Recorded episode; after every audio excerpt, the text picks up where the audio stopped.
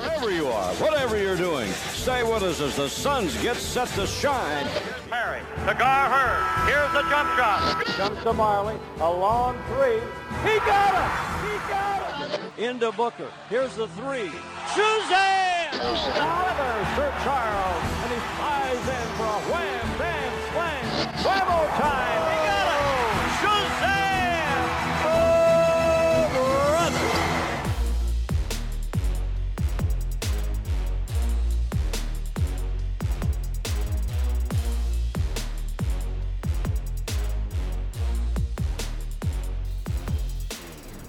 Welcome to Seven Seconds or Less, a podcast about the NBA and the Phoenix Suns. My name is Max McCauley, aka Podcast Boy, and I am joined, as always, by David Nash, aka Darth Nash. David, how you doing, man? I'm doing good, Max. It's lottery week. Uh, I'm rolling with the nickname at least for probably the month of May, I'm guessing, and uh, we can keep bringing that one up on the pod. But uh, we've got another guest with us this week, and I'm excited to jump into another one of these episodes. Yeah, we have an excellent guest today. Some would say the perfect guest because he covers kind of exactly what we're going to talk about today. He covers the Philadelphia 76ers for the Athletic Philadelphia and Liberty Ballers. He covers Gonzaga men's basketball for the Gonzaga Bulletin. He writes more broadly about the NBA and NBA draft also. He is the obviously prolific Jackson Frank. Jackson, thanks for joining us. The obvious prolific. Wow. I mean, I Um, just named like seven outlets, man. You're definitely prolific. no, I appreciate it. Yeah, no, I'm, I'm doing well. Thanks for having me on, guys. Yeah, of course. Um, so, like I said, you're perfect for this one because we're going to talk about the playoffs, focusing on a couple game sevens that you may have some investment in. Uh, as I said, you cover the Sixers, but you're also a Blazers fan. Is that right? Yeah, I, I think for a while most people just either assumed they didn't know what my fandom was, or uh, or they assumed I was a Sixers fan. But uh, I've tried to be more vocal about my Blazers fandom in recent recent months. I'm I think most people now who interact with interact with me on a regular basis uh, know where my allegiance lies. So I was but- actually one of those people, Jackson. I I was like, hey, who are you a fan of? I didn't know, and you're like, look at my header, idiot. It has like 75 Damian Lillard faces on it. no, it's yeah, it's, we got I got Brandon Roy rocking on my header. It's uh, oh yeah, yeah, not Damian Lillard, Brandon Roy, right? Yeah, but uh, like you said, big big game seven coming up in a couple days. Biggest game the Blazers have played, and God, as long as I've been alive, I think not alive, excuse me, as long as I've been a fan. Obviously, the 2000 Western Conference Finals, but I was, I, I don't three years old, four years old, whatever it was. Yeah, the only ago. one that's coming to mind to me is when the Suns eliminated you guys in 2010. Honestly, other than that, I can't think of anything. Got to get that in there. Uh, the, the year was that I think either the second year in a row they lost, or maybe second or third year in a row they lost in the first round when they, during the Roy and Aldridge era. Well, at least you make the uh, playoffs. At least you make the playoffs. Um, so, and that, beyond that, we're going to talk about the uh, NBA draft. Obviously, the lottery is upon us. So, we're going to continue our prospect series with Jarrett Culver, Coby White, and Rui Hachimura, who's from Gonzaga. And then we're also going to dive into the big names a little bit. We're going to do Zion, RJ, and Ja Morant to a greater extent than we've done before, because we, you know, we want to talk about those guys before uh, before the Suns get the seventh pick next week. it might be might be our last chance to get excited about some of these guys, particularly Zion Max. Yeah, exactly. But uh, David, before we move on to any of this stuff, uh, speaking of the lottery, you want to give a little preview about that and a little recap of what's going on? Yeah, as I said, it's coming up this week. Hopefully, we get this pod out with enough time for people to listen before the lottery. But it's going to be Tuesday, May 14th for you guys in the US and 8:30 p.m. Eastern Standard Time. Although I'm a little skeptical that it'll start at that time. That's when the televised portion of it begins. But that's 5:30 for you in Phoenix, Max, and it's uh, Wednesday in the future for me at 10:30 a.m. So I'll be doing my usual. Uh, making sure I can uh, try and watch it while pretending to work thing. I, I mean, if I were you, I would probably just not watch it because it's painful as hell. It is very painful. It's, uh, I guess, getting into that. The the Suns' odds of number one are, of course, fourteen percent. Uh, 13.4% at number 2, 12.7% at number 3, and 11.9 at number 4.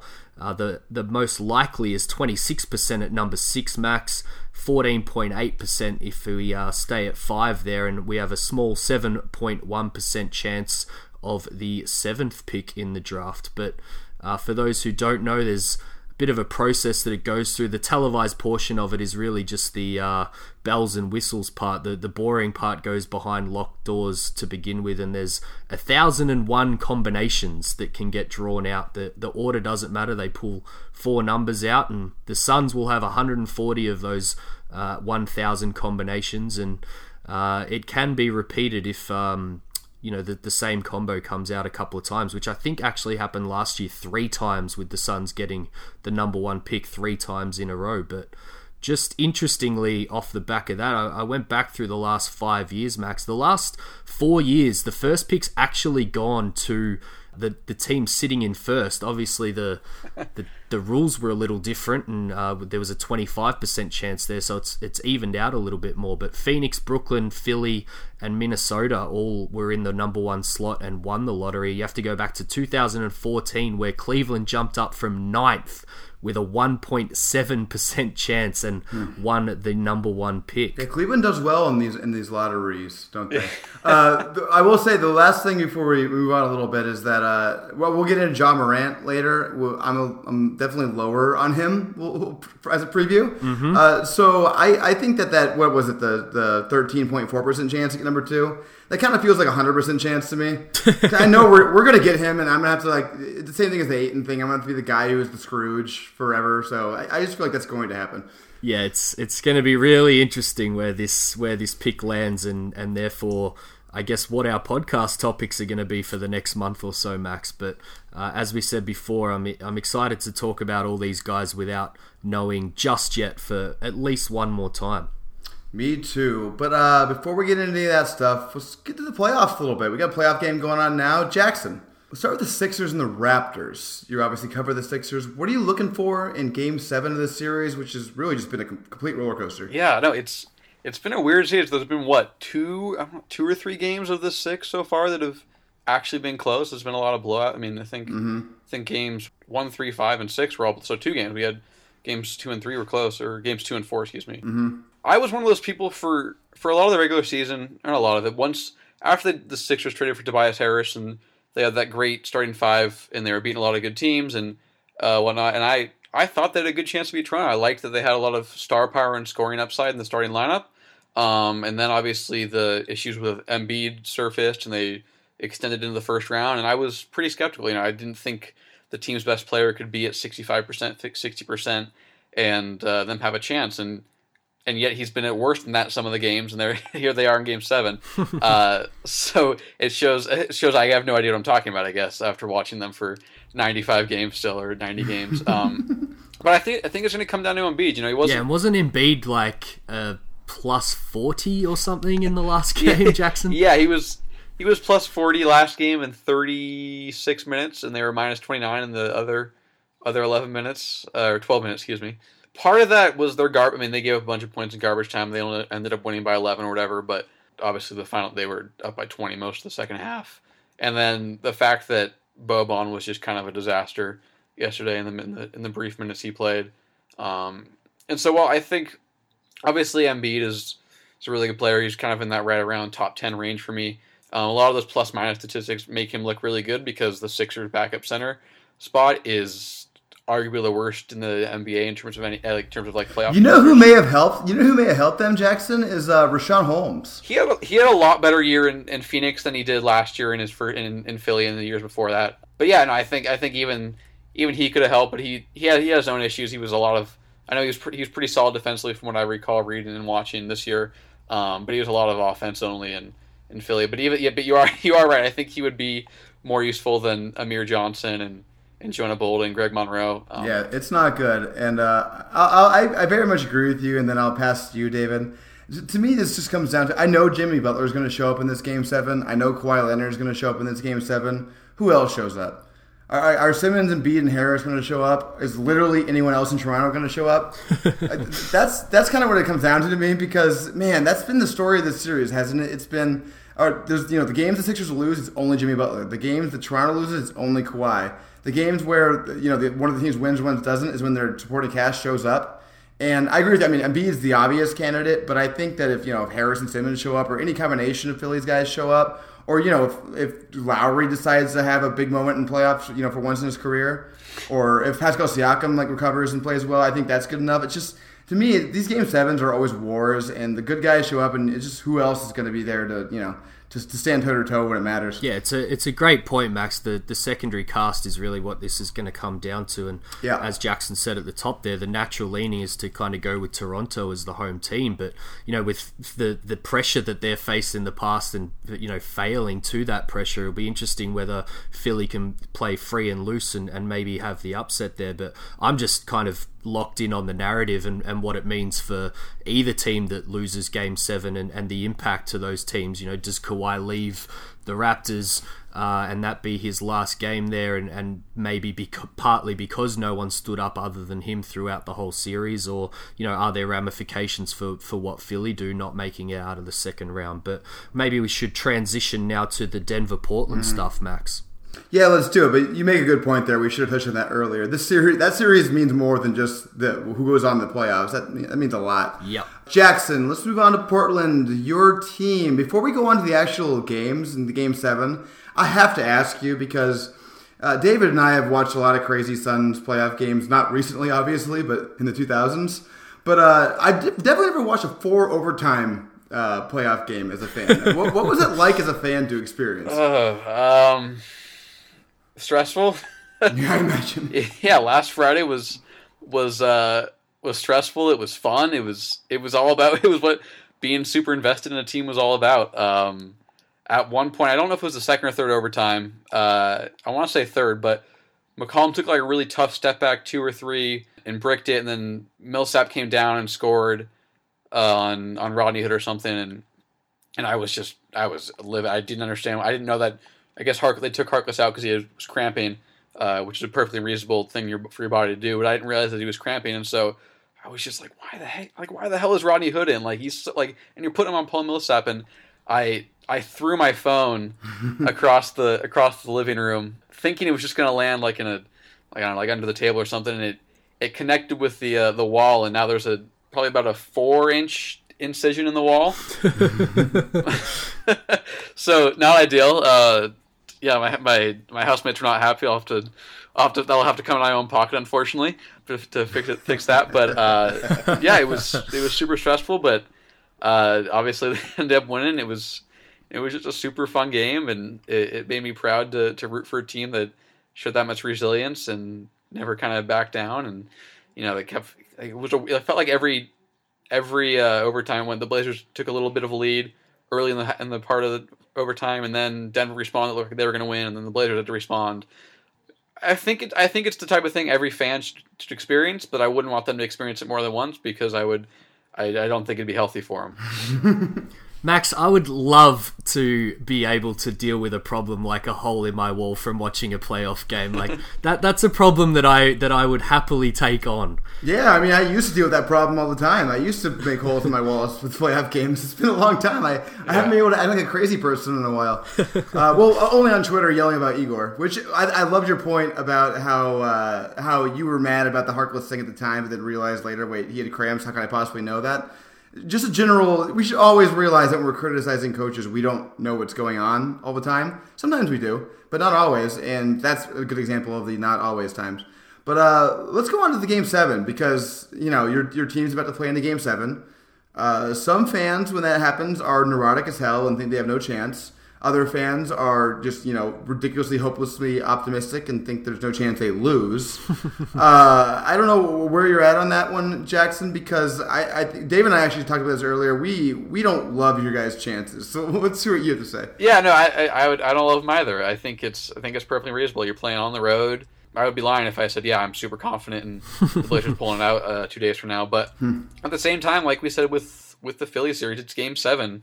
Things get weird. So yeah, I, I I don't like their chances, but I but I'm someone who who thinks you got you got a good you got a team with experience like this, good coaching, uh, great leadership, great star talent at the top. Um, and anything could happen. You know, maybe McCollum goes off again. Maybe Seth Curry gets hot.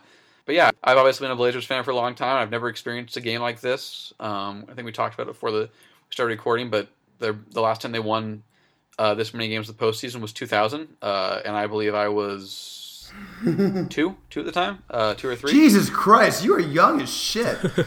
You're making us both feel very old. Um, so this is the only time they've really had a legit chance to win a second a second round series in a in a long while. They've put they've put up a good fight, and I just think that you know Max and I were talking about this privately, so I'll throw it to you, Jackson. But you know if they were to pinch Game Seven here off Denver, I think there's a, a legitimate chance, even with KD out, that you know maybe we get one of those series where they advance and then get trounced. Because I, I just I really like the Denver matchup against Golden State, particularly if KD's out for a, a, few games. Do do you agree with that, even as a Portland fan, that we're probably more than likely going to get a better Western Conference Finals if, if Denver goes through? I just think Denver's the better. I just think Denver's a better team than Portland. So I, I would agree that the better team with with the matchup advantage inside uh, would put up a better fight. Um, and I would I would probably pick. I don't know what I, I don't know what I have to think about that. Um, yeah. But I would be happy to see Denver uh, winning two or three, or maybe winning it all um, if if KD's out or something. It seems like a, a good time to maybe jump to some predictions, Max, because this is all going to date pretty quickly, and by the time the listeners are, are jumping on this podcast, a lot of these game sevens might be decided. So maybe we should we put it on the line. I'll, I'll start off. I'm going to go Philly, Golden State, and Denver. How about you? Do you differ at all, Max? Wow, I'm surprised you went Philly. I, I think Toronto's got a pretty big advantage in that game. Uh, I'm gonna go Golden State, and I'm not gonna lie. Even though like my heart, my my head's telling me to take Denver because the Millsap matchup is just it's overwhelming. It really is. Yeah, he's been crushing crushing everyone this series. He, I mean, they, they don't have anyone to guard Yeah. him. Like they have no one to guard Millsap. Literally no one. Well, Aminu's been Aminu's been terrible this series. So He, it wasn't terrible. Um, but they, they maybe if maybe they found something with Collins. Probably not, but maybe. I, I don't care. Game, game sevens are ugly. They're they're just they're all out drag out fights. And in a game like that, I don't trust anyone on Denver. I, I mean, their game seven performance against the San Antonio Spurs was not exactly great. You you I mean, you were right to reference it as a good experience building thing, but they weren't good in that game. They were terrible. They were saved by the fact that you know San Antonio was horrible. yeah, they, they nearly choked it away, right? They, They not only did they nearly took it away, they just were bad all game. yeah, um, that's true. I, I just trust Dame. I trust Dame, and I not only do I just trust Dame, I trust CJ McCollum too, who I have kind of been down on and low on in my you know in, in his whole career, but. Man, these playoffs, he's really shown me something. He's been Uh, awesome. he's really shown the value of a mid-range scorer, like the- somebody who can get his own shot. So I don't know. I, I just trust uh, Portland. I don't trust Jamal Murray. I know he's been good lately, but I could see him falling off. I don't know. Whatever reason, I trust Portland.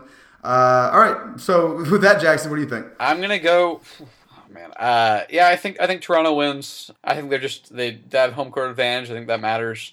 Do better than they did in Game Six. Uh, so I'll go Toronto there, and then I'm gonna give it to Golden State. I think I think they're up three two with home court advantage still. Um, but whether or not KD plays, uh, I just trust them a little more. Um, for whatever reason, I could be wrong. I'm I'm kind of one of those people that is uh, when Golden State loses, they'll lose. Uh, I'm happy to be wrong about picking against them, but until then, uh, I'm just going to pick with the, the two-time defending champions. And then, yeah, you know, the, it's it's tough with with Denver and Portland. You know, I I think Dame's Dame's shown some signs of fatigue. Obviously, he was great last night, um, but he's just had to work so flipping hard for about two months now since or a month and a half since Nurkic went down. I mean, they they went like 11 and two after the Nurkic injury without Nurkic or McCollum, and I think he had to work so hard there. So I'm, I'm going to go Denver. I just think they have home court advantage. I think they don't have any. That Portland has no one to stop Jokic. I think Murray's kind of in a little bit of a groove, but I think it's going to be a close game. I, Yeah, I, Mike Malone's got to be just like uh, a big sigh of relief after he almost went out to the San Antonio in the first round. If it weren't for Jamal Murray exploding in the fourth quarter of Game Two. uh, all right, let's move on to our draft stuff. Uh, before we get into it, we're going to start with the big guys, but we always like to ask our guests uh, kind of what their draft philosophies are because I, I think it's interesting and important to know like what what do people think uh, differentiates them from other draft scouts because we all look at the obvious stuff, the talent, the athleticism, but Jackson, what do you think when you when you watch guys and when you rank guys, et cetera, et cetera? What do you think you do differently than everybody else does? Uh, I've only really been doing this in depth for. Uh, I did a little bit last year. Um, I really dove into it late in the season. So I'm really still trying to, to figure a lot of that out. For me, I try and project what I think a guy's role is going to be in the NBA. uh, how I think he's going to be used, how teams view him.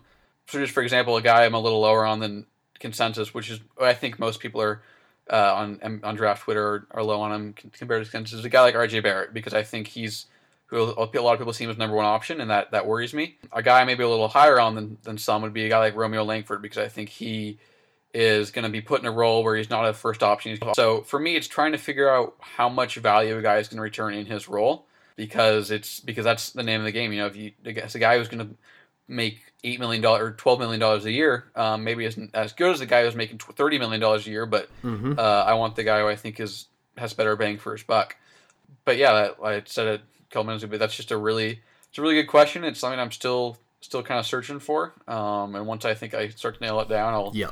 Be a lot more confident in my rankings. And yeah, it makes sense, and it's important to know kind of what you don't know. Uh, always, really, when evaluating everything, but especially when evaluating the draft. I, I see people, and I understand, like you know, just like we'll get to him later, but guys like R.J. Barrett, like you should never i don't care who you are you shouldn't have rj barrett 20th in this draft class there's a reason why he was considered the best guy going into college. Like it's just you're you're probably wrong if every single scout in the world thinks he's top five and you think he's 20 uh, you got to somewhat defer to people but anyway that's a tangent. Let's move on to zion williamson because uh, we want to talk about him because he's fun. Jackson we've been asking all i guess this question. What do you think Zion Williamson's biggest weakness is? His biggest weakness? Oh man, yeah, that's that's that's a tough one. Um, because there's so many things he does really, really, really well. He is very good at a lot of things. That is true. Yeah. Um, I, I think I'm a little lower on maybe not on his defense in general, but a little lower on his gambling uh, when it comes to defense. You know, I, he is a defensive playmaker, um, and I, I, I think I'm someone which who frowns upon gambling. That's something I'm really trying to kind of shift the shift my ideology because more, the more I talk to people, the more it it shows it shows instincts and the ability to be a defensive playmaker. And so I'm trying to shift that uh, belief because I've always kind of been kind of the traditional, you know, if you gamble first deal and don't care, that's a bad play no matter what. But just talking with a lot of smart people, it's sometimes it's a sign of instincts, but you just don't quite have the athleticism to, or the reaction time. But then I think a, a cop out answer is, is, still the shot. Um, I don't think he's going to be a non, I don't think he's going to be Ben Simmons or anything or uh, a non shooter. But I but I do wonder, you know, how much our team's going to respect him from there. I, I worry that that comes off as kind of a you know the the hot shot radio guy who, who doesn't know Zion Zion Williams is he can't shoot he's terrible but um Zion Williams but yeah I, I, so I think a little bit is the gambling you know how is obviously he's a freak athlete he's not just a freak athlete he's he makes freak athletes look like relatively non good not good athletes. Mm-hmm. But you know, I just think you know in the NBA, guys are smart and they they can move the ball fast. They can throw passes faster, make make skip passes better. Um, so I just wonder a little bit how that gambling kind of translates because it was so impactful at Duke. So that that would be my that would be me, and I do think he needs to cut weight a little bit, um, not a ton, but obviously I'm not worried about that because I think people forget a lot that being in college, you still don't have that much free time. So when you devote your whole life to being a basketball player, uh, and you can just do every, you don't have to go to class, you don't have to worry about doing homework. And I I get that a lot of these athletes uh, they're not necessarily studying for six hours a day, but they still got to you know they still got to work that stuff around their schedule. Yeah. So I would say just shoot a little bit, but mainly, I guess my biggest question I don't know if it's a concern, but I'm curious to just see how the how the gambling, and the defensive playmaking translates because that was such a a huge part of his game at Duke this year. Yeah, that was the uh, that was the Donovan Mitchell thing. Your your favorite guy who you think's better than Devin Booker. uh, sorry, I had I had to unleash that at one point. Uh, he was really big on the whole. Oh, I'm not studying class anymore. I get to play basketball 24 seven. So there you go. That was kind of his thing too. Uh, David, Let's start with you on this one, and then we'll, we'll rotate around uh, to Jackson. Then I'll finish on this one. Yeah. a big question has, for some reason, emerged. In my opinion, not a real question, but what do you think about Zion's fit with DeAndre Ayton? And you can go to the Suns more generally, but really the focus has been on Zion's fit with DeAndre Ayton. Do you think it's do you think it works or doesn't work? I have literally no concerns, Max. I would probably go the other way to saying that I absolutely love the fit with DeAndre Ayton. You and I have spoken about it quite a bit on and off the pod, but you know, obviously people are going to nitpick at the, the outside shooting, but you know, I would start him at power forward. I'd just make sure that you know, the other three guys from point guard to small forward can all shoot the rock a little bit, and I don't think you have any problems there. His weak side rim protection stuff is perfect with Ayton, because as you and I have both noted, that's probably Ayton's biggest weakness right now as a, a center anchoring the defense, and then the effort we, that he brings, and in you know the uh, impact plays as Jackson mentioned before, um, and just bringing everyone up a level. Again, something that you and I have discussed quite a bit. We've spoken about leadership quite a lot on this roster, but also just overall effort. You know the impact that someone like Kelly Oubre had um, and and why the fans really drew to Kelly, I think, is because of the effort that he showed out there compared to what we're used to. So I really have no concerns at all, Max. I think Kelly Oubre is a, a, great guy to, I guess, compare Zion to a little way in the in the way that they used him down the stretch there. I think that's really how you would use uh, Zion very early on, kind of have him coming off curls from the corner, get him going downhill, you know, use Ayton's gravity, Booker's gravity, and as I said, make sure he's got plenty of spacing and shooters out there with him. And I really don't see any other reason to be down on it. But, you know, probably my last point there is I'd also stagger. I'd probably give Williamson the quick pull, maybe five or six minutes into games. Uh, if he's playing with Ayton, and then I'd probably stagger them quite a bit and, and make sure Zion gets some chances to really operate down low uh, without Ayton in there, particularly until Ayton can prove as you know a bit of a stretch guy for the Suns. So yeah, I'm not con- I'm really not concerned about it. I think there's things that you can do with them on the court, and then as I said, separating them a little bit to have them playing without each other a little bit. But what do you think on that, Max? I, I think you probably should jump in here and, and give us your thoughts. Oh sure, yeah, and then we'll get to Jackson. Um, I mean, I totally agree, especially defensively, like so Jackson's answer, I think, is right. Uh, Zion's a bit of a gambler on defense, although it often works out well for him, at least in college. Uh, but he also, I would say, I mean, I don't know if he's really proven as like a lateral defender. Totally, he's not terrible at it, but like be one on one in the perimeter versus somebody who's really can kind of matches athleticism. I don't know if he's the best at that. Mm-hmm. And really, that's Ayton's best trait. And we, we saw that a lot with Giannis uh, this season. Um, you know, they only played twice, and the Milwaukee Bucks probably weren't trying their very, very hardest against the Suns. Yeah. But Ayton actually was really good against Giannis. Like he and LeBron too. And LeBron, yeah, he sort of has the perfect mix of the lateral quickness and the quick feet for a guy of his size, but also like being big enough to actually bother yeah. guys of those sizes. So you're totally right that Zion with the uh, the the weak side rim protection it would cover up for Ayton's weaknesses. But in some ways, I think Ayton, as much as he's a maligned a defense, uh, would kind of cover up for uh, Zion's weakness on that end as well. In, in, terms of just Zion's not the guy you want on the perimeter guarding guys like Giannis, who are those freaks, or, or even Kevin Durant, guys who are the freaks who are huge, who can also move like guards. Yeah, that's actually I think Ayton's better suited for that. So they kind of both cover for each other? Yeah, I think they both kind of blanket guys on the perimeter. I think what you said there about Zion's spot on. I think on smaller, less athletic guys, he's able to kind of what I would call blanket, and even mm-hmm. if they get a little first step on him, he kind of is able to recover and shade them through the paint to the point where they're really worried about him. And I think that's the thing that the Suns used very well with Ayton late in the piece as well. So yeah, I think that's a great point by you, them being able to interchange between each other. And probably the only other thing that I forgot to mention is I think between the two of them, the touch around the rim would mm. be insane on the offensive end. Like it, I just don't think we would miss much around the rim, but with those two guys finishing off plays. No, not at all. And I'll make one last point off that, and then we'll go to Jackson. Uh, I think on offense there is a one question mark, and it's a pretty big question mark. I think one of the two has to be able to shoot. But I, I, I, feel pretty good about that happening. Like, first of all, I think just Ayton alone, I feel pretty good about him being able to shoot eventually because his touch is, as you mentioned, so good, and he's been good for the free throw line from a very long time. It's it just I'd be surprised if Ayton in three years can't shoot threes, at least the Joel Embiid level. Like, it'd be surprising to me.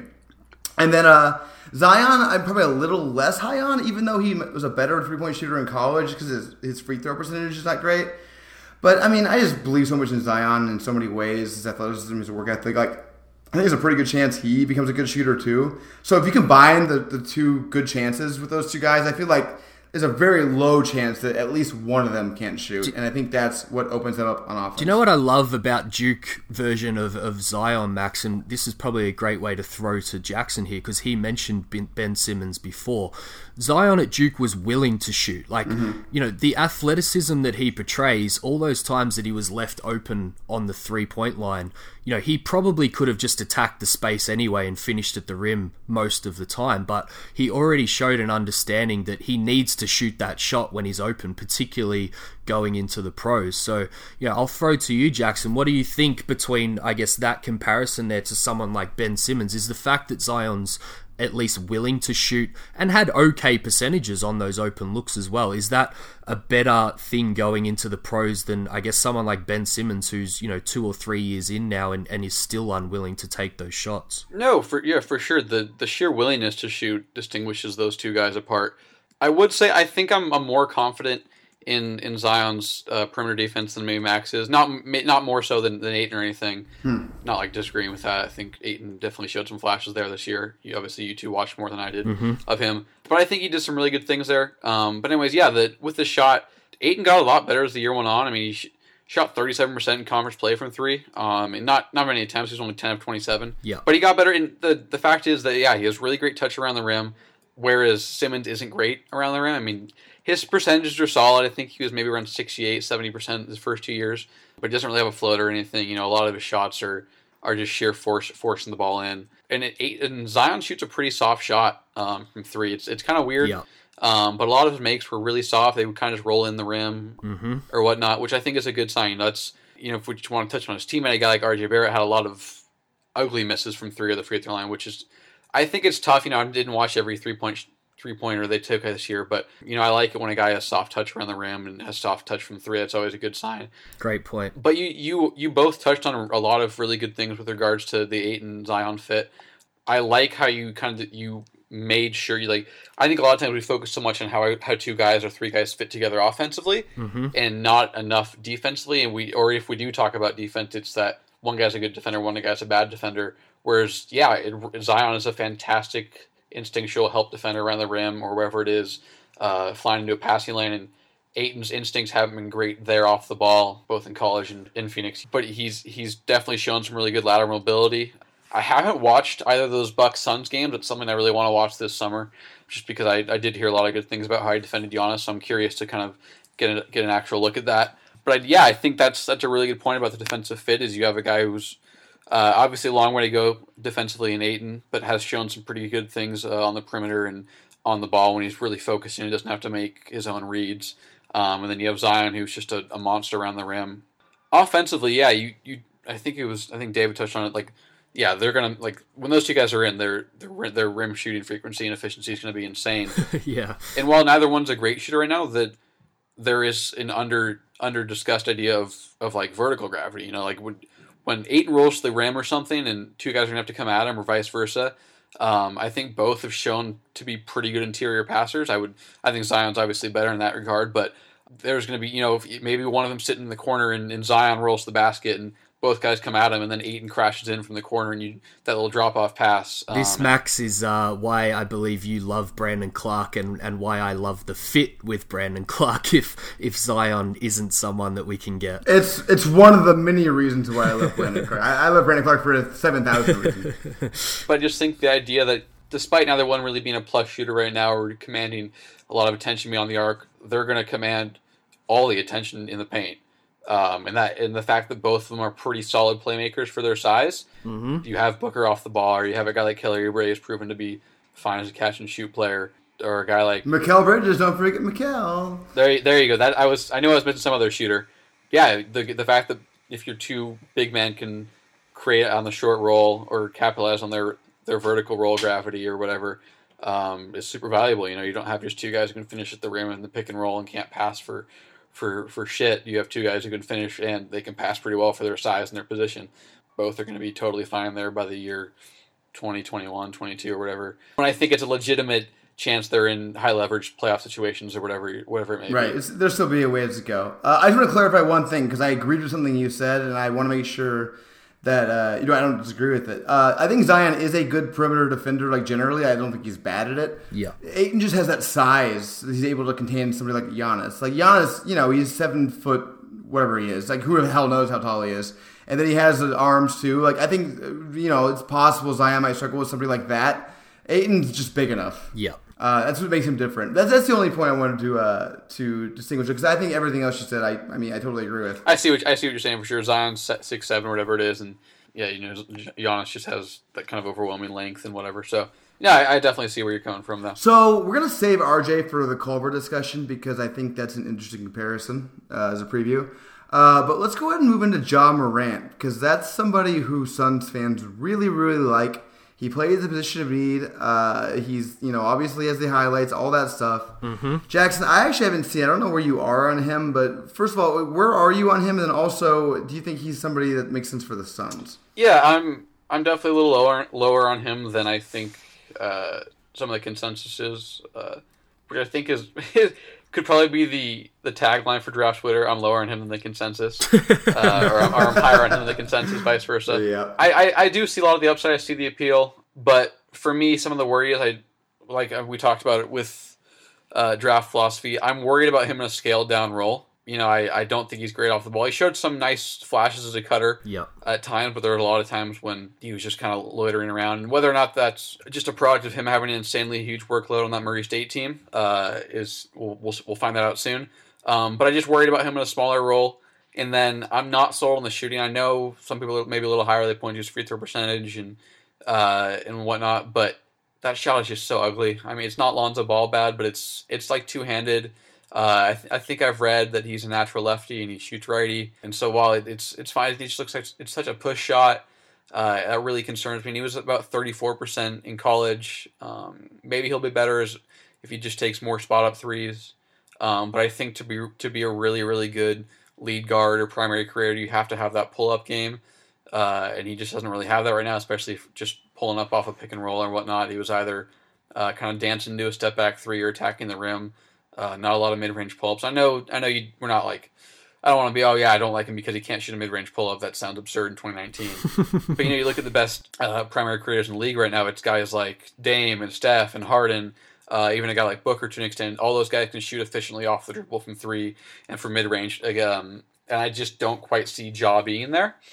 Uh, and then obviously that's not even touching on his defense, which is which is really bad. You know, it's yeah. Uh, you could look at a guy like Ben Simmons, where the defense was terrible at LSU, and now he's. Um, but again, I think I see the star upside. He's a heck of a passer. When he's on the move, he's really tough to stop. Yep. His athleticism is a little over overhyped. Um, you could compare to guys like Westbrook and De'Aaron Fox. I don't think he's on that tier. I think he's a lot better when he's actually mm-hmm.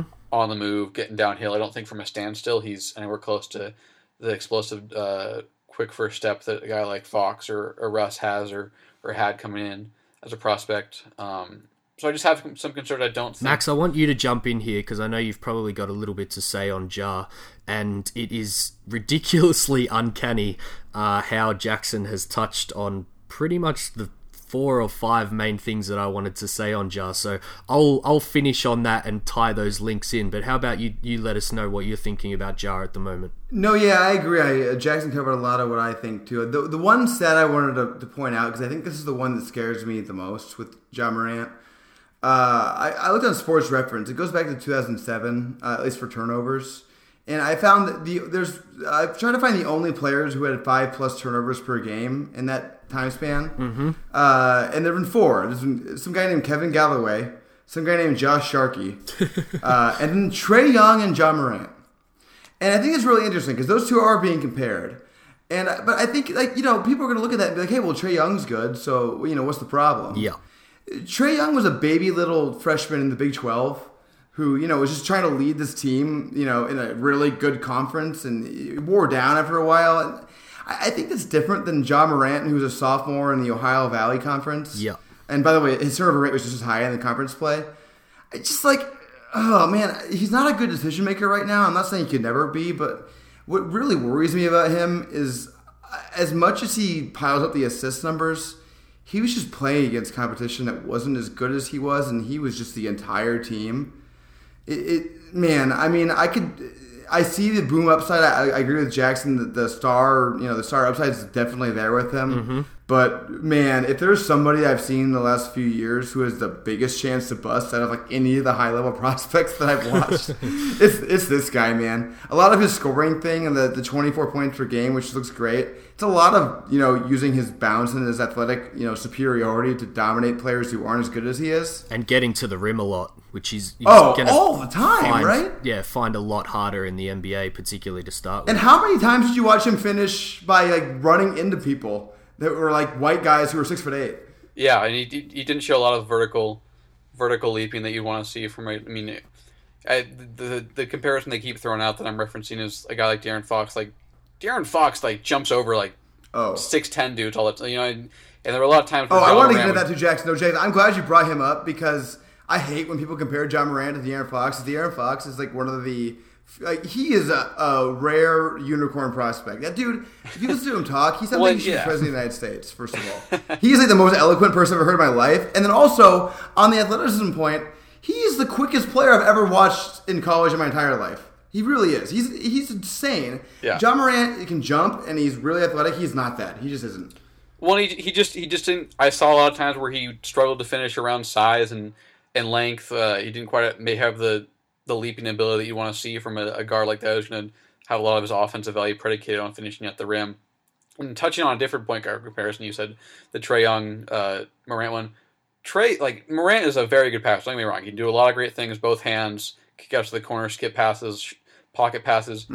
Trae is just on a different like just different level as a passer. Like just just the IQ, just the things he could do at, at his size with either hand as well. Um, so I get that comparison, but uh, if you watch enough of those guys and you watch Trae this year, uh, the things he can do as a passer are just on a different level than Trae. And so while they you look yeah like the the, the turnovers whatever in college like yeah you bring up the context of of non of conference play and all that, but just from a passing perspective, Trae is just a lot better and a lot smarter on things he can do and the instincts he has as a passer and reading the defense in a, in a way that I don't think Ja has shown or is going to show. And he can shoot. He could shoot from the outset, which you know that's Really shoot. that's the biggest question mark on uh, Ja right now. And you know, I love his point guard skills. I love his vision. I love that dexterity. Um, you know, some of the passes that he made are, are kind of you know making the highlight plays. But you know, the truth is that a lot of that becomes overrated, particularly at the pointy end of the season in the playoffs. I think Jackson. You know, I'll touch on the things that you kind of uncannily touched on throughout your bit at the top there. But you know, you think of the playoffs right now, and you know what lead guys can't shoot. You know, Westbrook obviously knocked out in the first round. Everyone that's still standing right now are, are kind of lead guys that are dangerous off the dribble. And, you know, other than I think one game in, in March where Ja had that ridiculous start to um, maybe their first or second match um, in March Madness where he kind of hit a ridiculous amount of shots from three.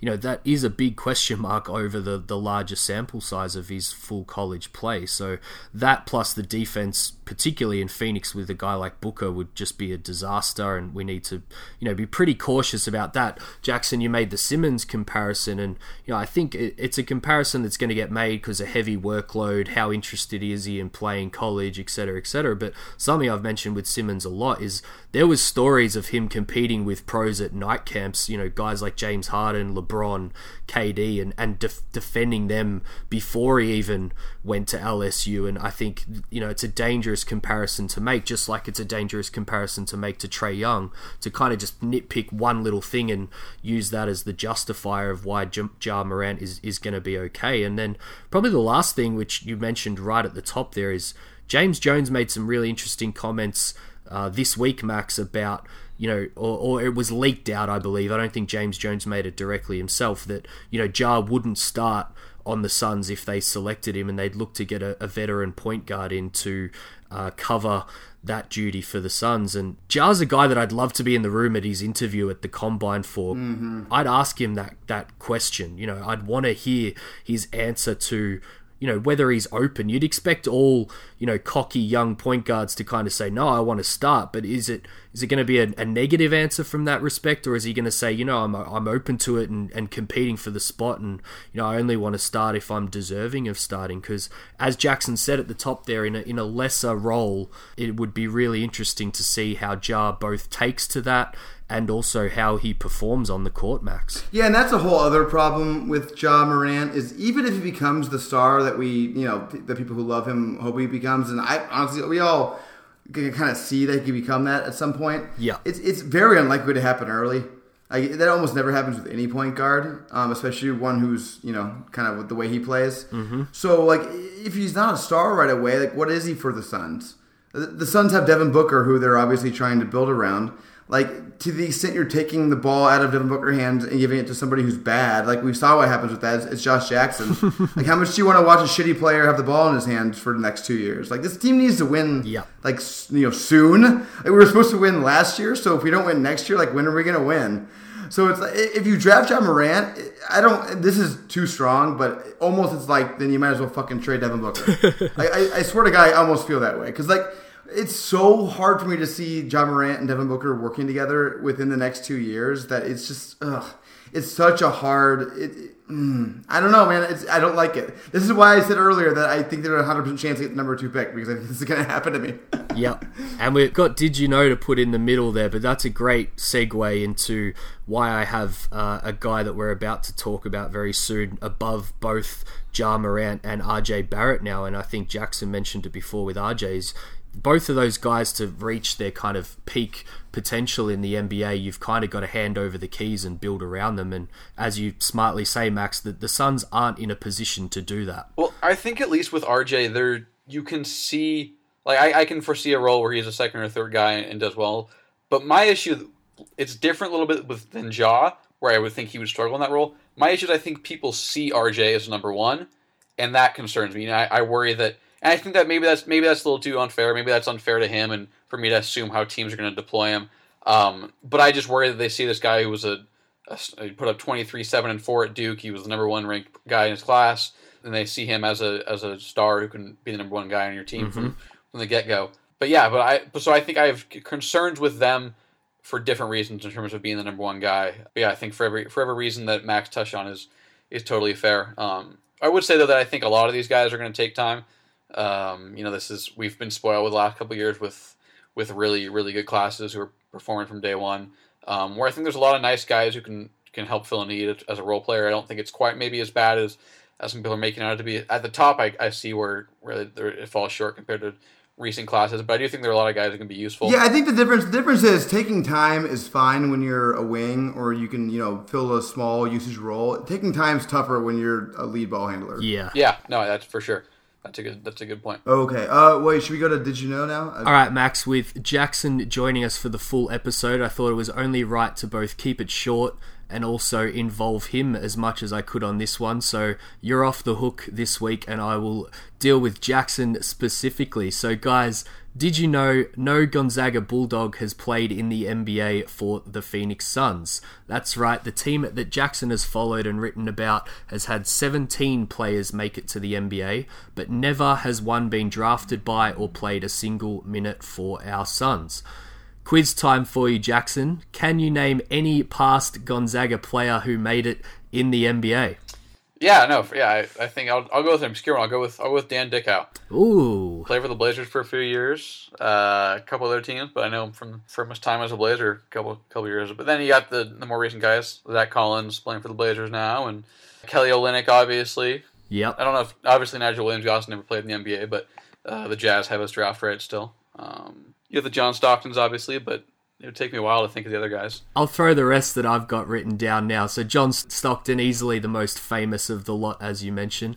Uh, Adam Morrison, who was picked third in the 2006 NBA draft. There's some current players, as you said, Kelly Olynyk, Zach Collins, Domantas Sabonis, and Jonathan Williams. A few recent players who I first watched in college because uh, the adopted Aussie program at St. Mary's, led by Patty Mills, uh, brought up many rivalry games with Gonzaga. But yeah, Robert Sacre, uh, Austin Daye, and, and Jeremy Pargo were part of those teams that I watched early on. And then there's one of my favorite past players who ended up playing for seven NBA teams, the most by any Bulldog. The teams were Golden State, the Clippers, the Lakers, Miami, Minnesota, New York, and Washington. Jackson, this is Ronny Turiaf. Ah, well, you've you've beat me to it. I was going to give you a couple of chances there, but yeah, Ronny Turiaf was the one from 2005 to 2015 in the NBA. So that was an interesting one. I'll throw another quiz, seeing you got that one so easily. Can you tell me which player played for the Suns at the 2014 Summer League from Gonzaga? Double points if you can get this one. 2014. Oh, the 2014 Summer League. Um, that might have been the start of their Sweet 16 run. Trying to think like what what team that was. It might have been like a. I'll give I'll give you a big clue. We've we've mentioned a relative of his already. Uh, is it David Stockton? It is David Stockton. Might My be first gut was going to say Kyle Wiltjer, but then I realized he was a couple years later to, to enter the league. Um, Yeah, so David Stockton might be the Bulldog who's come the closest to anyone with a link to the Phoenix Suns. As I said, in 2014, he had a draft workout with the Suns along with Jordan Clarkson, of all people. Uh, at that workout, he noted that the Suns coach, Jeff Hornacek, at the time, coached him in the third and fourth gr- grade and joked that Hornacek had taken a, a, a, bit of a step up since then. But while Stockton's six game NBA career with Sacramento and Utah, with a trip over to my local league, the NBL, with the New Zealand Breakers in the middle there, isn't exactly anything to write home about, he does have an interesting tie to the current state of the Phoenix Suns. Which, guys, we will end on this week. After going undrafted in 2014, where he worked out for the Suns, he returned to suit up for the Suns in Vegas Summer League. He then returned to Vegas in 2017 again to play with the Phoenix Suns. So here's the final test. And uh, Jackson, this will be a tough one, so, but you can probably just go with a, a random answer here. But stay with me for a minute. In 2014, Stockton ran point on a team that had four players that are still in the NBA today. In 2017, the 15 man roster had eight guys who were still in the NBA last season. If I asked you how many of those total 12 players from both seasons were now on other NBA teams that aren't the Suns, how many would you guess? So these, these are the two. These are Suns summer league rosters. Correct. Oh, 14 and 17 other NBA teams of the 12. So there's tw- so there's 12 there's 12 guys that are still in the NBA. Correct. I'm gonna go. Eight of them are on other teams. Ooh, really close. The answer is nine. Seth Curry, Alex Len, and Miles Plumlee from 2014, plus Marquese Chriss, Shaq Harrison, Derrick Jones Jr., Davon Reed, Tyler Ulis, and Christian Wood from 2017. In fact, the only three that are still with the Suns, which makes up the 12, are Josh Jackson, Dragan Bender, and TJ Warren, all of which look to be on shaky ground this offseason to return with Phoenix. So, Max, I know you'll be happy if Brandon Clarke becomes the first ever Gonzaga Bulldog to play for the Suns, but there's also Rui Hachimura in this draft, who I believe we're going to talk about with a couple of other prospects here. Yeah, I'll be a little less happy if Rui Hachimura is, is the first Gonzaga to play for the Suns, but uh, Stake through my heart. But yeah, uh, yeah, we're getting on to our next part of our draft, though. Let's, let's get into Jarrett Culver, a 20 year old sophomore Silk! from the NCAA runner up Texas Tech Red Raiders. He's listed somewhere between 6'5 and 6'7. I think he's close to 6'7 these days. Uh, 200 ish pounds. He's listed as a 2 often, but he's more of a wing. Yep. I've seen wingspan guesses from 6'11 to 6 or seven one, but he's seven one, I think, or at least. He's got a big wingspan. Uh, he'll be 21 years old next February. David, where's Culver going in mocks? I'm glad you touched on the height and wingspan there because I definitely wanted to bring that up because I think we're underselling him on the, the current measurements. But last time I looked, the Stepien had him at number two max, Red had him at four, ESPN had him at six, Bleacher Report had him at four. The Ringer had him at four. Sam Vecenie's uh, mock draft, I believe, had him at five, and Yahoo had him at five max. So pretty consistent inside the top five for Jarrett Culver. And I'll start off by saying I've slotted him in at number two on my board, Max. Wow, Jackson, what do you think? Uh, where you have him, and what's your take on him? Yeah, no, I, I got him. I got him there as well. I want to say the first guy, not the first guy I know that had him number two was uh, was Ross Holman. I think who writes for the the Stipe, Stepien. It's I can tell you, right, guys, it's Stepien. It's Stepien. Stepien. There we go. Gavel down is Stepien. but anyways, yeah. So I got him too. I'm partial to wings. I think there are. If you're bigger, it's easier to make an impact in, in basketball. Yeah. Or at least if you're a wing, I think. Uh, I really like a lot of the kind of his all around game. Uh, I think his his defense is phenomenal. Uh, I think that's a really underrated part of, of his game. I really like the passing as well. I think he can make a lot of really nice passes. And then yeah, the size is interesting. I I, I got to watch him up close uh, twice when I was covering Gonzaga at the the Anaheim regional. Um, I want to say he's probably about six six six six and a half in in basketball shoes. That's just me. I didn't get a I didn't get a super up close look of him standing sitting up. Um, obviously, I talked to him a couple times, but he was sitting down. So yeah, I think he's about six six, six six and a half. I wrote a piece on him maybe about a month ago uh, over at the Step Back at Fansided, and I think I said he was. I think I gave him like a 6'10", 6'11 wingspan. But yeah, I've got him too. I just think he could do a lot, of, lot of different things. Mm-hmm. Little, little worried about his own scoring upside, but I, I'm not that worried. The the shot I think is something that's going to be talked about a lot in the next month or so. Um, but I think it's really important to note that he changed his whole his whole shot form between his freshman and sophomore years. He shot like 38% from three as a freshman but it was ugly. It, it, looked a lot like Alonzo Ball, to be honest. He started on the left side of his face. I would say kind of slingshotted it. For anyone listening, go and go and watch him. You know, go watch freshman Jarrett Culver shoot the basketball versus uh, the last season Jarrett Culver because yeah, as you said, it, it's night and day, and, and very much still a work in progress there. I think, and there's reason to be to be optimistic about that. I think Jackson. Yeah, no, for sure. And the the thing I noticed a lot watching him is the release itself is still inconsistent. There are times when it looks really smooth and you wouldn't yep. you wouldn't have any issues with it, and there are times where there's still a little bit of a hitch in the release, um, which is natural. I mean, he changed it in the span of eight months or whatever, and you try and change your whole shot form, and then you become the yep. the primary creator and, and, lead lead offensive lead ball handler. Um, you're going to have some inconsistencies there, so I, I I'm not worried at all. I think in in due time it'll be it'll be fluid, it'll be smooth, and if I'm not mistaken, I believe his his free throw percentage took a significant jump as well, um, which I think is always a good sign.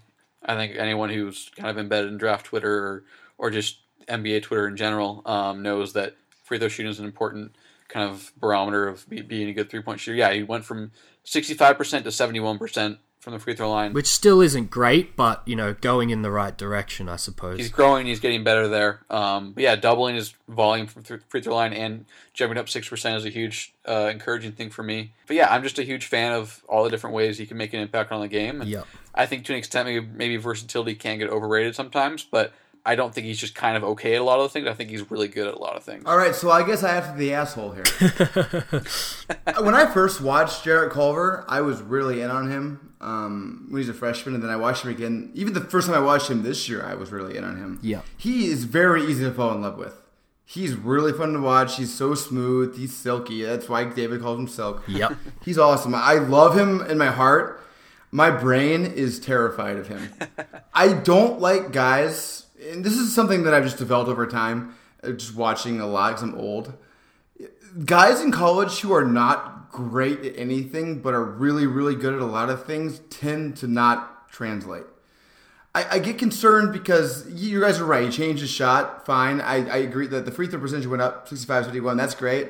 The three point percentage dropping to 30, like not great, especially because it started early in the season great and went down to like 20 later on. Mm-hmm. Uh, the true shooting overall went down. He was less efficient this year as a sophomore, which scares me a little bit. The passing is good. I agree. I love a lot of the passing, but he was still like a 3.7 assist, 2.7 turnover. It's not the best ratio of all time. Yep. I, I, I love the defense. I think the defense is going to be good. I'm not concerned about the defense. I'm concerned about like what is his offensive like. What's he going to be? Year one, year two in the NBA, like what's his calling card going to be? What's he going to do on offense? And the comparison, and this will be uh, Jackson. You're a Blazers fan. This is I, I'm not the first one to make this comparison, but this guy's Evan Turner to me. I swear to God, I'm watching Evan Turner 2.0. If you watch Evan Turner in college, he was actually better than Jarrett Culver is right now, and but very similar. Did all the same things. He was great at everything, not like elite at anything. And those are the kind of guys who freak me out. Um, because in the NBA, you need to be elite at things. If you're not elite at anything, you're not you're not really anything. You're what Evan Turner is now. You make seventy two million dollars a year, and you're a bench player who sometimes just is not there. So I, I guess I guess my question I'll, I'll, direct it to either one of you, whoever wants to go first. Like, what's your rebuttal to that? Like, what do you think Jarrett Culver on offense is going to be great at right away? I'll kind of go into that. So I I get the concerns with the efficiency from three and the overall scoring efficiency. Um, and that's something I actually kind of addressed I addressed in the the piece I wrote about Culver last month, he was he played a role that was well beyond what he was gonna, he's going to be asked to do in the NBA, and that was well beyond what he should be doing in college. You know, he he was a primary option on a team that wasn't great offensively, and I think if you get him on a team like the Suns, where he's the second option on the perimeter, that's that's awesome. Uh, and so while I think the the assist to turnover ratio isn't ideal, um, he had to just force so many passes and so many plays, and that I think he is a guy to a little bit to an extent that you just you just have to trust the tape. Yep. I think there is a lot of value in, in statistics, and but I think so often with college prospects they play roles that are not the ones they're going to play in the NBA, and they're thrust into such high use situations. I do understand the concerns with his scoring efficiency, especially in scoring role.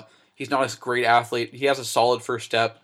Um, a lot of his ability to get to the rim is crafted on kind of offbeat rhythm and, and whatnot. But I would just say that I think when he's not shooting a ton of pull up jumpers, uh, his three point percentage is going to be a lot better. He's such a great finisher, so many different ways to score at the rim, which I love. Mm-hmm. But I understand some of the hesitancy. But uh, the Evan Turner comp, comp, I think I get. But at the same time, he's like Turner, who if Turner could defend and actually shot threes, um, and even then that distinguishes him. And I think he's going to be a fine three point shooter. And uh, I think he has all NBA defense upside. Like I think he's that good defensively. I will say that real quick. Evan Turner was a much better three point shooter in college than uh, Jarrett Culver was. That's fair, but God, Turner's Turner's form is so bad. I think the jump is still very much a work in progress, Max. As I said before, there's if you go back and watch the freshman stuff, there was a real hitch in it that he, he got out in his sophomore season, but it there is some kind of it's a little too wristy at the, the top end of the release, which I think he still needs to work on. I think that really affects his deeper NBA range stuff. So that's definitely a, a, big question mark and something that he needs to get better at. But I guess to disagree with you and, and maybe end it on a positive note before we, we go with Coby White, I just think he's got a great feel for the game. Uh, he plays extremely hard. I think he's extremely smart on both sides of the ball, which I'm trying to value a hell of a lot more in prospects this year, Max. And I think it's one of the reasons why, you know, in this draft specifically, I've got him jumping guys like Ja and, and, RJ because, you know, as you said at the top there, your, your question, Max, like, what's he going to be in the NBA? I, I'm much more comfortable with what Culver's going to be in the NBA early on as a secondary piece um, that kind of adds to his skills rather than someone like Ja or, or RJ that you've kind of got to tear things down and, and build around. So I'm really high on him. Obviously, having him at number two speaks to that. And you know, I'm high on him for from both ends of the ball. I think he can be a point of attack defender guarding kind of one through three, and I think that's going to be super valuable with him in the NBA. And offensively, you know, there, there's some stuff to work on, but it, you know, I think it'll be a build for him in the NBA. I think he can come in and be that secondary piece. I actually really love the fit with the Suns from that respect over some of these other guys, as I mentioned. And then, you know, who knows on top of that, uh, maybe he can. I, I'm pretty confident that he can be a, a three level scorer in the NBA eventually. And I think he's the best non Zion prospect in the class um, to have a, a legitimate chance at being an impactful two way guy in the playoffs. You know, the guys like Butler, Kawhi, uh, to a lesser extent Middleton in these playoffs. I think that's kind of what I see in Jarrett Culver right now. So I want to be real clear here. I don't hate Jarrett Culver. I'm to extent, I'm extent playing devil's advocate. Yeah, I still have him like top five or six, probably top five. by the time everything's done. Yeah, of course. I just see some some lack of upside with him to a certain extent. I want to ask you guys a real quick question before we move on to Coby White, and we'll move on after this. Would you rather have Mikal Bridges or Jarrett Culver on your team going forward in the NBA? Uh, why not both, Max? Oh, no, you got to pick one. I, I actually, you know, touching on what I mentioned before with the fit with Booker, I think both having Culver and Bridges, if you're, you're high on Devin Booker being uh, point book, I think they're the perfect two pieces to have either side of him. No, but, you got to pick one, uh, If I had to pick one, I'd actually go Jarrett Culver. Okay, how about you, Jackson? I think I would go Bridges, to be honest. Um, I like Culver a lot, but I think what we've I think Bridges is going to be a phenomenal three point shooter. He's already shown a heck of a lot on defense. I like Culver's defense a lot. Uh, I I think he has all defense upside, but um, I do think there'll be some times when he struggles against uh, uh, quicker guys, and Bridges struggles there a little bit to an extent. But he's got probably about three inches of, of length and about probably an inch and a half or so of, of height. Um, I just think being bigger and it allows you to stay in front of guys easier. So I like his defensive upside more, and then I think uh, I think he's gonna be great, great three point shooter both off the catch, off movement, and then he should the ability to attack closeouts. And so I think that's all valuable, and the fact that he's shown all those things at NBA level, didn't do all of them consistently, at least on the offensive end, was fantastic defensively all season.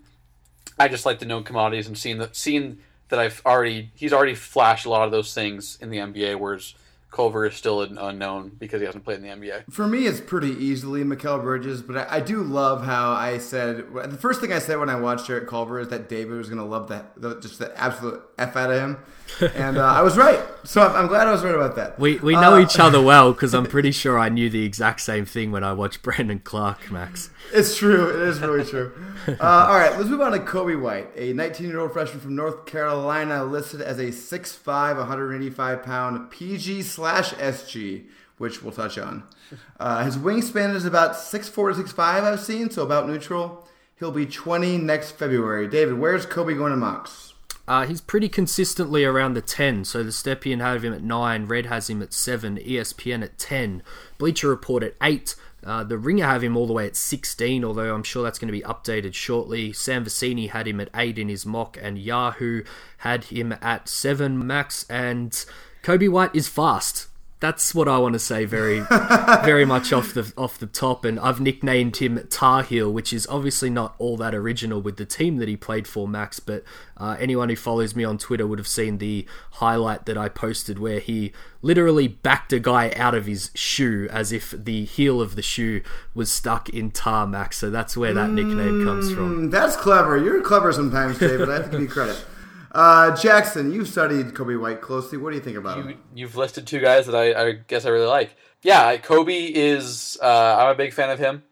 I really shouldn't write my big board down somewhere besides Twitter, but I've got I've got Coby number five on my big board. I haven't updated it in a while. Last time I tweeted it was late March. Wow. But yeah, he's my top point guard. I think he's he's got it, which is weird. I I, I hesitate to kind of be that guy who oh intangibles or maybe my, your listeners are gonna like ah this guy's full of shit.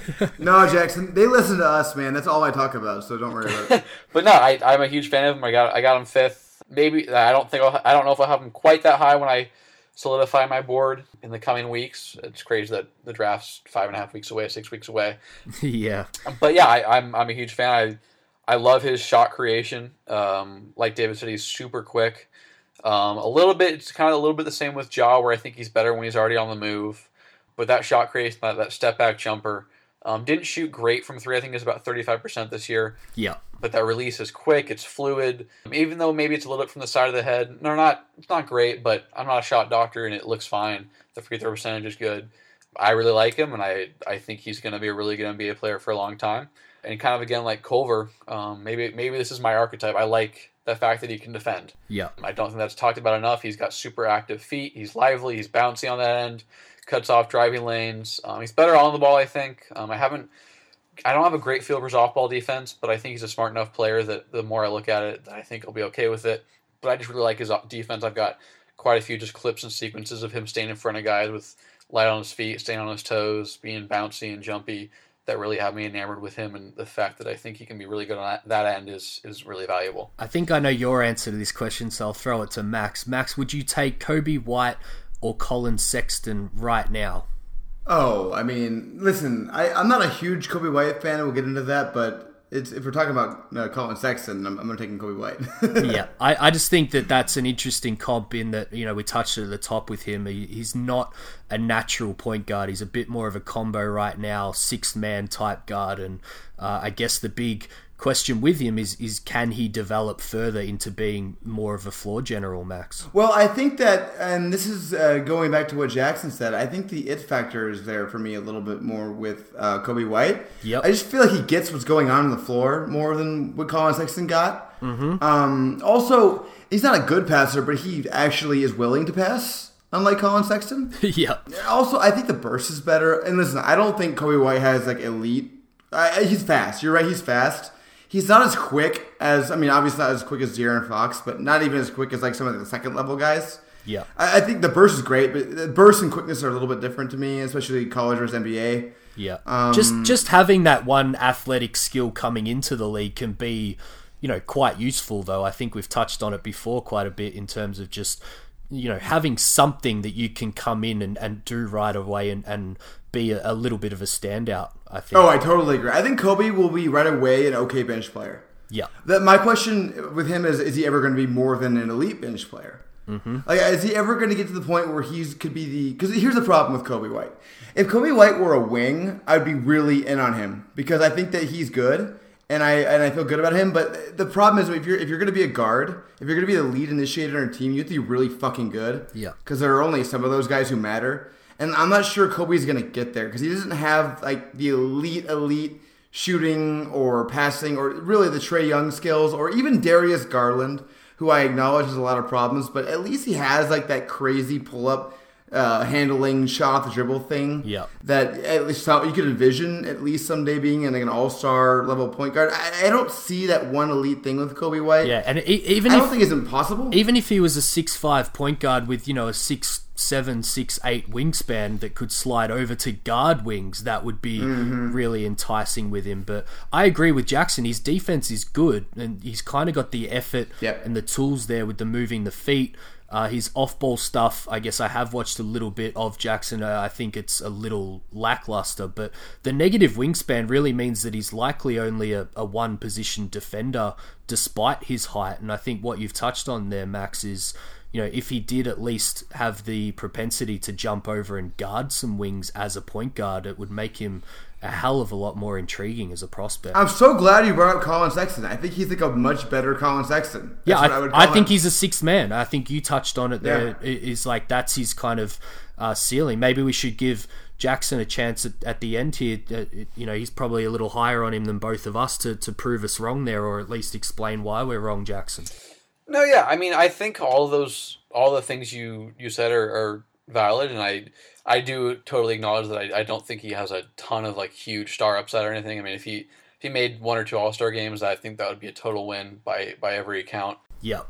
But I just I just like in a draft that I don't think has a lot of good basketball players. Um, I just think he's a very good basketball player who can can fit a role that if you have it if you have him on a team that has like a I guess a, a larger primary ball handling team like the Suns or you know like the Rockets or whatever you know just guys who have six five six six primary ball handlers Yeah, and let him be a spot up guy shoot off movement um, attack and transition create a little bit every now and then off the dribble. I, I really like that. My biggest concern offensively is you know like you said he's, got, he's kind of got T-Rex arms and he doesn't think I don't think he has and as a result, I think he has fairly small hands because his dribbling isn't great. You know, he's, I don't think he's a very great ball handler. I think a lot of times Yeah. that restricts him from getting into the lane. Last I checked, I think he has pretty good finishing numbers around the rim, but part of being a good finisher is getting to the rim itself. And that's a place where I think Ja has him beat. I, I, I have him a little higher than Ja. I think I had Ja seven last on my board Yep. like I said, I could see those. I could see myself rearranging that in due time. But yeah, I think the biggest concern is he is he going to be a guy who's so good shooting off the dribble and shooting off movement and creating step back looks that he offsets some of maybe his inability to to drive the drive the lane on a consistent basis. But I, I just I just think he's going to be a very solid player on both ends. Maybe I have a little bit of propensity to, to pick have safe guys ranked higher. Maybe that's another one of the things I enjoy in in uh, my draft philosophy. But um, I just see a good basketball player there on both ends. I think that's fine in this draft. I'm kind of glad you touched on it, Max. I think we're all going to have a prospect like this. I think it just shows the sign of the strength or lack of in this class. I think, you know, there's always going to be someone probably in this draft that goes in the top 10 or we have ranked in the top 10 that in other drafts we, we probably believe should be in the late teens. And, and maybe that's Coby White here, Max. Well, yeah, absolutely. I mean, I have Brandon Clarke number fucking two, and I feel like in most drafts that he'd be eight for me and like thirty for others. So like, I, I can't be here throwing stones. Yeah. But uh, let's go on to Rui Hachimura, a 21-year-old junior from the Gonzaga Bulldogs. He is six foot eight, 225 pounds. He's a power forward, and he really, really is a power forward. Mm-hmm. He is reportedly has a six seven two wingspan. Sorry, not six two wingspan. We probably would be talking about him if he had a six two wingspan. Frank Kaminsky.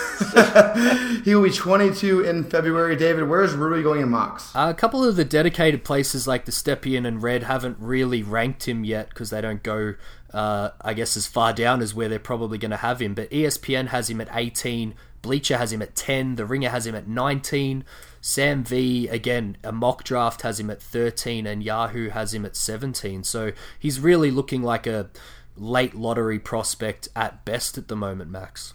All right, Jackson, this is your guy. You're from Gonzaga. What do you think? So this is this is a guy I'm not particularly high on.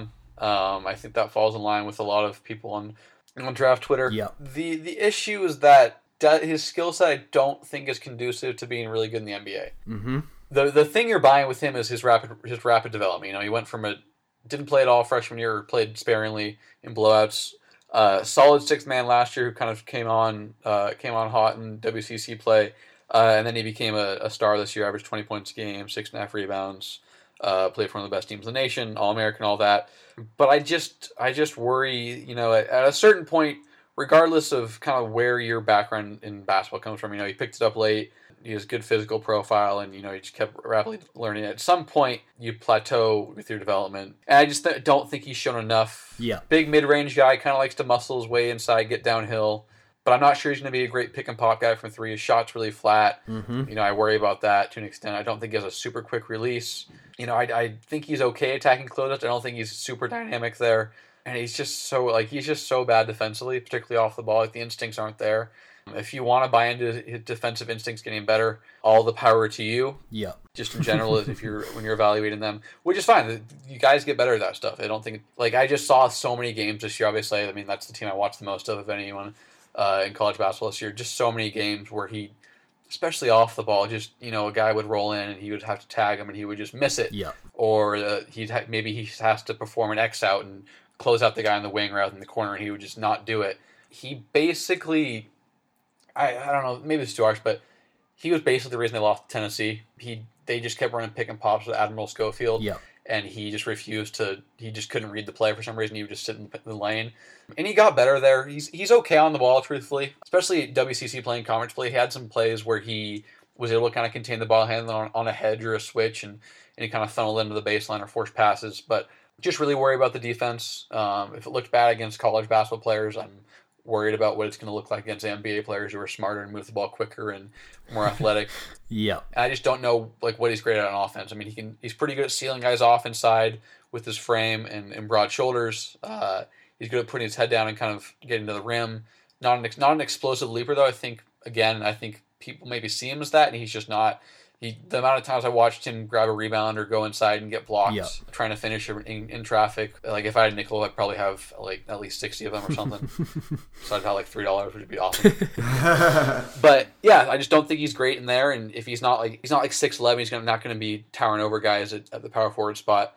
Um, and I just hesitate to invest a lot or a, a lot or a, a high draft pick in a guy who crafts his offensive value as a mid range guy not much of a playmaker who struggles to defend, isn't much of a three point shooter. That just doesn't sound like a guy I really want to bank on, even if I acknowledge that you are buying into some of that rapid development because he picked up basketball so late. Yeah. Just a lot of hesitancies with him. That whole late bloomer tag is is a really dangerous thing, I think, with prospects, especially for me, Max. I, I you probably know have, have fallen for that a little bit in the past. You know, elite physical tools has come to the game late. You know, how much upside does he have? You know, you can kind of fall into believing he's he's going to keep rapidly improving. But as Jackson said, there comes a time where there's a ceiling capped on that, and uh, I'm trying to get better at, at not falling for those teasers. And I think he fails your can he play basketball test, Max, and therefore I, I'm pretty low on him. Yeah, I mean, I have not much to add here. He fails it miserably. Uh, he's very good at certain things that aren't important for NBA uh, fours and 5s Mm-hmm. He's very bad at all the things that's important for NBA fours and fives. so unless he is, you know, latecomerness makes him, you know, in the next three years develop being really good at everything he's terrible at right now, I'm uninterested. I'm just not interested. You know what? That's My, where I'm at. You know what my comp for him is, Max. After watching quite a bit of him offensively, Oh, what's that? Uh, we've we've had both of these guys on the Sun, so you should be able to at least understand where I'm coming from here. If you mix the games of the Morris brothers, that is Rui Hachimura. Oh no! oh, that's the worst thing I've ever heard in my life. but like without without Marcus Morris's like pull up mid range shooting and Markieff's like pick and pop threat. But Yeah, I just think you know the, the down low game is reminds me a lot of what we saw out of Markieff. Yeah. uh, with the I can Suns, see and that. then kind of the way he can kind of get out in transition a little bit, but also fall in love with the mid range is very Mar- Marcus Morris. But he seems like a nice guy, right? So I guess two wrongs uh, create a right. The two personalities. uh. Yeah, exactly, exactly. to use Jackson's Gonzaga link here, I got one last question to, to throw to you, and we could probably end on Rui Jackson. But how did Clarke and Rui go together? Because the film that I watched, I noticed, you know, a lot of the bad defensive stuff was plastered over the cracks by Clarke, and a lot of the good offensive stuff, I actually noticed a lot of the time Clarke wasn't on the floor when uh, Rui did a lot of his good stuff down low and had a bit more space. especially early on in the season. Uh, they definitely had some some awkward moments. They got better, I think. I think few Mark Few kind of understood how to use them a little better as the season progressed. Mm-hmm. Um, but it was certainly awkward at times. Uh, two guys who aren't really three shooters that would prefer to just hang around the rim as much as possible if they could. Yeah. But yeah, defensively, the defensively, just the things Brandon Clarke made up for. Not just not just with Rui, you know, Josh Perkins, the starting point guard, uh, was okay defensively, but not not great. Norvell was hit hit or miss. Yeah. But yeah, I think I think it was okay.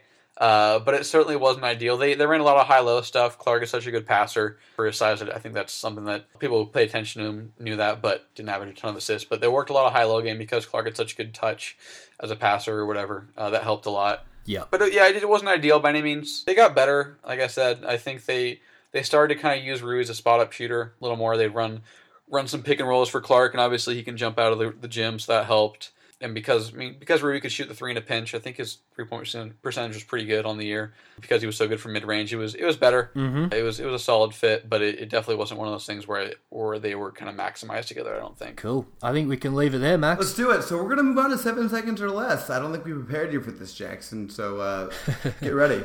So seven seconds or less is the segment where one of the hosts asks the other and the guests three questions for which the other and the guests have seven seconds or less to answer and have not prepared beforehand. David is going to be asking Jackson and me three questions. Are you ready, Jackson? As ready as I'll ever be, I guess. Yep. All right, David, let's go. I'm going to be real strict on the seven seconds this week, Max, because we've run pretty long. So, Jackson, I'll go to you first on all of these, and Max, you can go directly after. Question one Which team from outside the top five, so those with less than a 10% chance, would you love to see jump up for Zion? It's Washington, New Orleans, Memphis, Atlanta, Minnesota, the Lakers, Charlotte, Miami, and Philly. I mean, I, I gotta go Philly, right? Like, I, if I got to cover Zion, like I that would be phenomenal. I would just get to watch him, and that would just be that would be phenomenal and, and fun. So I gotta go Philly. That's my favorite non-Suns one, just for the pure chaos. Max? That would be so much. Uh, mine's Memphis, which is an uh, under the radar one, but I would love to see Jaren Jackson and Zion play together in the front court, and I would love to see Conley uh, kind of be the point guard for Love guys. it.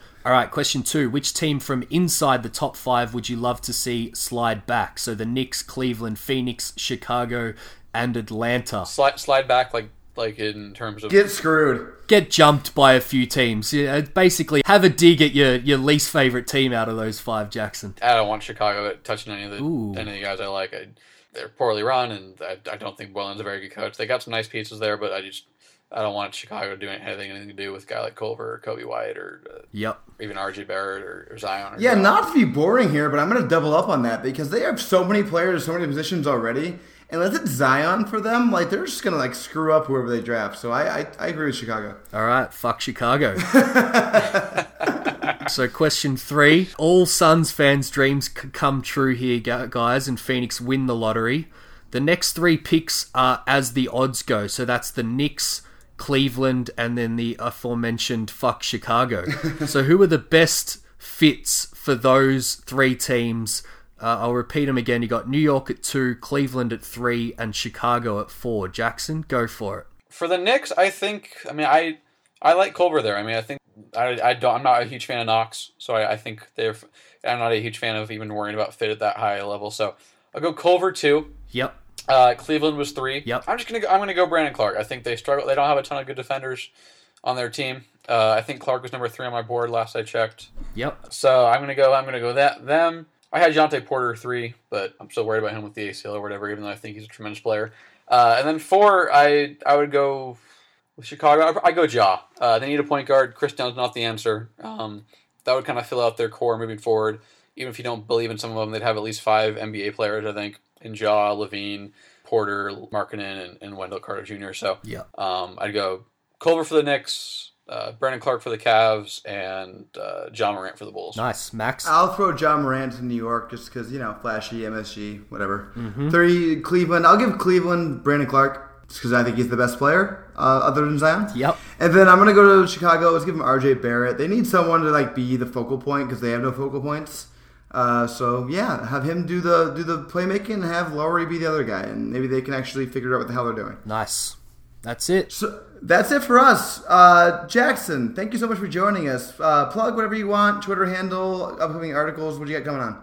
I've been pretty pretty dormant. Uh, just busy with school and, and doing the Sixers coverage. Uh, you can follow me on Twitter at jackfrank underscore JJF. If you're listening to this pod and you're curious about that Culver article I kept alluding to, feel free to reach out to me on Twitter. I'll be happy to share the link with you. And then you can find my work moving forward. Fan side is the Step Back, uh, SB Nation's Liberty Ballers. And then as long as the Sixers are still alive in the playoffs, you can find my my post game recaps for, for the Sixers uh, on at the Athletic Philadelphia. But yeah, that's that's all I got for me, and hope to hope to have a great great summer of, of NBA writing and, and, draft coverage and all that. But uh, right now, I've been pretty dormant, I guess is the phrase. well, we appreciate you joining us, and we appreciate you listeners joining us. And as always, please rate, review, and subscribe. We really appreciate it, David. It was fun. Yeah, shout out to those people who gave us five stars since last week and a couple of reviews as well, Max. As you said, last week. We'll have to have an episode where we dedicate a little bit more time to reading them out. Probably last point is all my fingers and toes crossed for the lottery, and, and next time we uh, are on the pod, we'll have the results and we'll have to have some uh, exciting pods talking about the prospects that are, are more likely in our range, Max. I can't wait for it just to be happened and over with, so I don't think about it anymore.